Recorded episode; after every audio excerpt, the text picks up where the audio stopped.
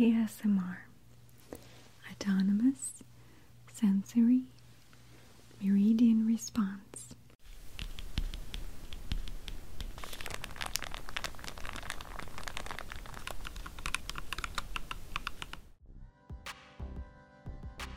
Hi, my name's Adele.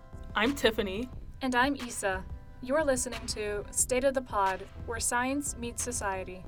Today, we are going to cover what ASMR is, how it operates, the money behind it, and how it has risen to popularity.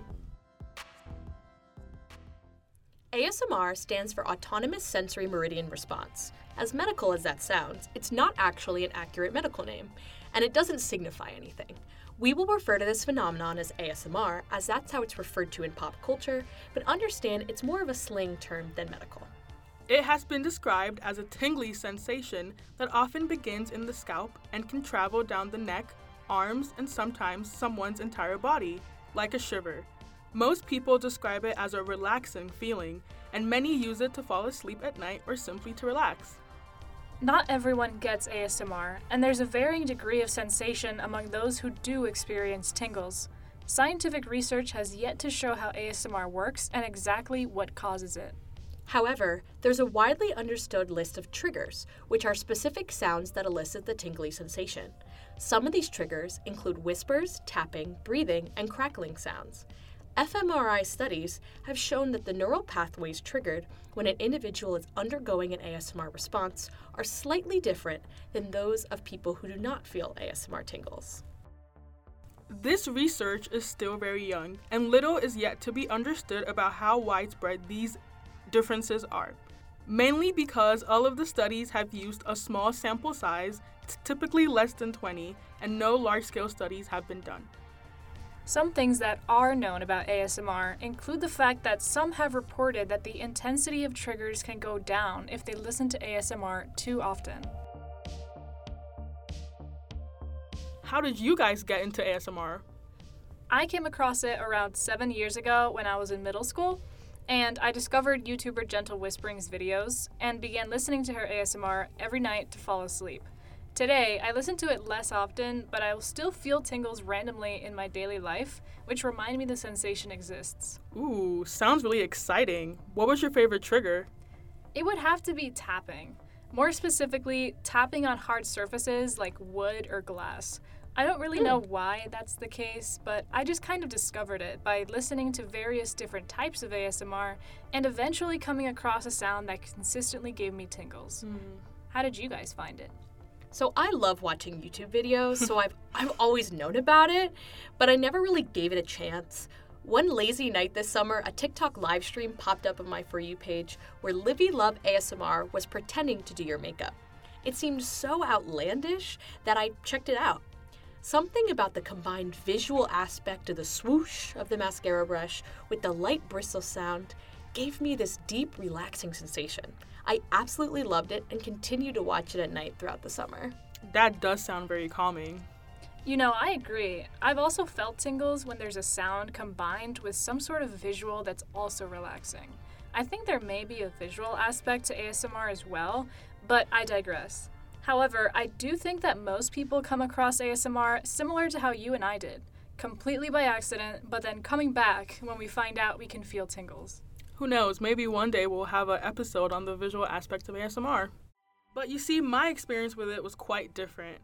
My experience came mainly through the experiment I completed, more on that later, but I was not too familiar with it before. Of course, I had seen it around TikTok and, of course, YouTube, where it has a very strong following. Still, I did always wonder where the attraction to it came from, and from hearing what you guys are saying, it seems like there's a level of comfort that people get from just listening to ASMR. Definitely, when I'm listening to ASMR, it's kind of like a comforting feeling. Like someone's giving me a big hug and tucking me into bed, like our mothers did as we were kids. Whether you've seen it or not, ASMR is a fascinating genre that kind of exists in its own bubble as we just, we all ran into it. Mm-hmm. Hopefully, today we can show our audience the, a little peek behind the curtain at this unique medium. So, where did ASMR come from? Imagine what the internet looked like in 2007. Emojis were pixelated, people posted to Facebook walls, and we were still in the era of MySpace. The first mention of the feeling associated with ASMR was in the online chat forum steadyhealth.com in 2007. Now, that's over 15 years ago. That is a long time ago. The idea of ASMR began to grow as others who shared similar experiences began to talk about it and relate over it online. In 2009, the first ASMR video was uploaded by YouTuber Whispering Life before the phenomenon had- even ever been named. ASMR was coined in 2010 by Jennifer Allen, who also made a Facebook group dedicated to finding out more about the new discovery. ASMR's popularity grew steadily as more people discovered it could also happen to them. ASMR really shot to fame around 2011 when YouTuber Gentle Whispering, as Issa mentioned, began uploading ASMR videos that really blew up. Her use of a wide variety of triggers and a unique role playing skit caught the attention of a lot of people, and she quickly became the most popular ASMR artist on the platform, a term she coined herself. Hmm. What an impact!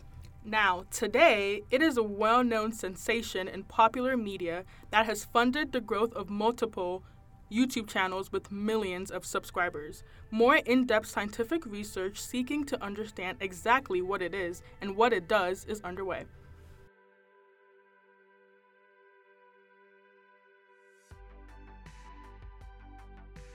The tingly feeling we get from ASMR might have been around for centuries, but the modern sensation, pun intended, was born and raised on the internet. Since its start, YouTube has grown to profit share with its creators, and the money available to top ASMR creators is endless. The most popular ASMR YouTuber today is Hongyu ASMR, who has over 14.1 million subscribers and averages almost 1 million views a month. That is crazy. ASMR has become extremely popular in South Korea, where a new form of ASMR called mukbang has originated. Mukbang translates to food room slash show, and this consists of ASMR artists eating a wide variety of foods in front of a microphone and a camera. Many watch mukbangs for companionship while eating, but others tune in for the satisfying and extreme sounds.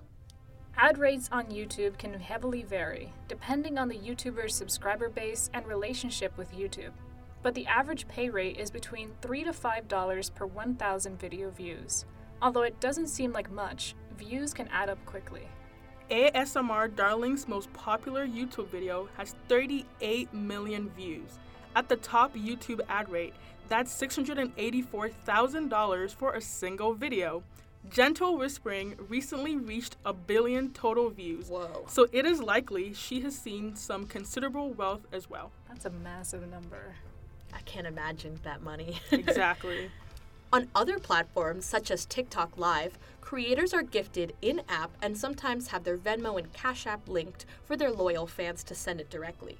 For this episode, I watched a TikTok Live of Noah Knows ASMR, and within 30 minutes, he had his biggest gifting day ever. His top three viewers gave him 30,000 coins, 15,000, and 13,000. At a rate of 65 coins to a dollar, that was $892. no way. Jeez. Noah literally stood up in utter shock, stopping his ASMR, what everyone was there for, at the barrage of money. I would too. I my jaw dropped. This was a considerable amount for the TikTok platform, and it shows that users are willing to pay for this content rather than passively through ads. Mm-hmm. It's crazy to think about the money available to these influencers as we laid out. But when you may be someone's only way to be lulled to sleep, people could be grateful with their money. Mm-hmm. Since ASMR has such a loyal fan base, we decided to test it out for ourselves. So I did a little experiment and I listened to popular ASMR triggers for a whole week to see if they helped me fall asleep at night. I found YouTube videos that featured each trigger and I played them out loud on my speaker when I got in bed. These triggers included thunderstorm sounds, tapping, whispering, crinkling sounds, head massages, keyboard typing, and page turning. Cool. Every night, I would play a YouTube video relating to the ASMR topic of the day on my speaker as soon as I got in bed. Hmm. What did you find out? What did you think of it?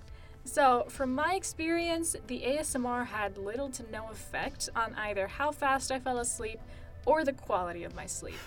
I did discover a new favorite trigger though. I hadn't realized that typing on a keyboard also gave me tingles. But only some keyboards gave me tingles, not all of them. And I'm not sure why that's the case, but I found it interesting. Definitely. There's so many different varieties. You got a typewriter, a mm-hmm. laptop. exactly. That's really cool. The other day, I noticed that when people were typing behind me in class, it was actually giving me tingles. It seems that you can experience ASMR in real life. I know I get shivers from nails on a chalkboard or that typing, but it, ASMR artists have concentrated it to give you one fall swoop of tingles. Most triggers are based in reality. I mean, they're real objects, but sometimes these scenarios can be way out of what you would normally experience. I did a similar experiment to Issa, except I focused mostly on sounds with negative connotations, such as intense or fast chewing and nails on a chalkboard. I did this for about 10 minutes a day for a period of one week, and I recorded how I felt before and after listening to these sounds per each session. I felt quite uneasy anytime I would listen to these sounds. Yeah. And I actually found that when I tried going to bed that night, I found it way harder to sleep, even though I had listened to them hours earlier. By the end of the week, I was clenching my toes anytime I had to listen to these sounds, and it was definitely not the most enjoyable experience. Overall, 5 out of 10 because I learned something new from it, but ASMR obviously does have its negative effects. Yeah, that does not sound very fun. I would not do that. I appreciate Thank you. you trying it out for the episode. What was your final conclusion? I think that there might be some specific ASMR sounds that people find enjoyable. Maybe sounds are similar to some other fan favorites like white noise, which I do sometimes use to go to sleep. The others, though, like the chewing and the chalkboard stuff, maybe not so much. Either way, it comes down to individual preference and interests. Maybe don't go seeking out chalkboard sounds. Exactly. ASMR is a very subjective experience. Not everyone feels it, but for those who do, it could radically help them or hurt them. Uh oh. To me, it seems the ASMR industry will only continue to grow as we shift our entertainment consumption to an internet based media where ASMR artists are readily available to you at your fingertips to give you a sensation like no other. If you enjoyed this episode and you want to see if you can get tingles too, check out our YouTube channel for an exclusive ASMR segment. This has been State of the Pod. Thank you to the Milstein program and the Investigative Biology Department for our recording equipment and software. This episode was produced, edited, and researched by Adele Williams. Isa Chioka.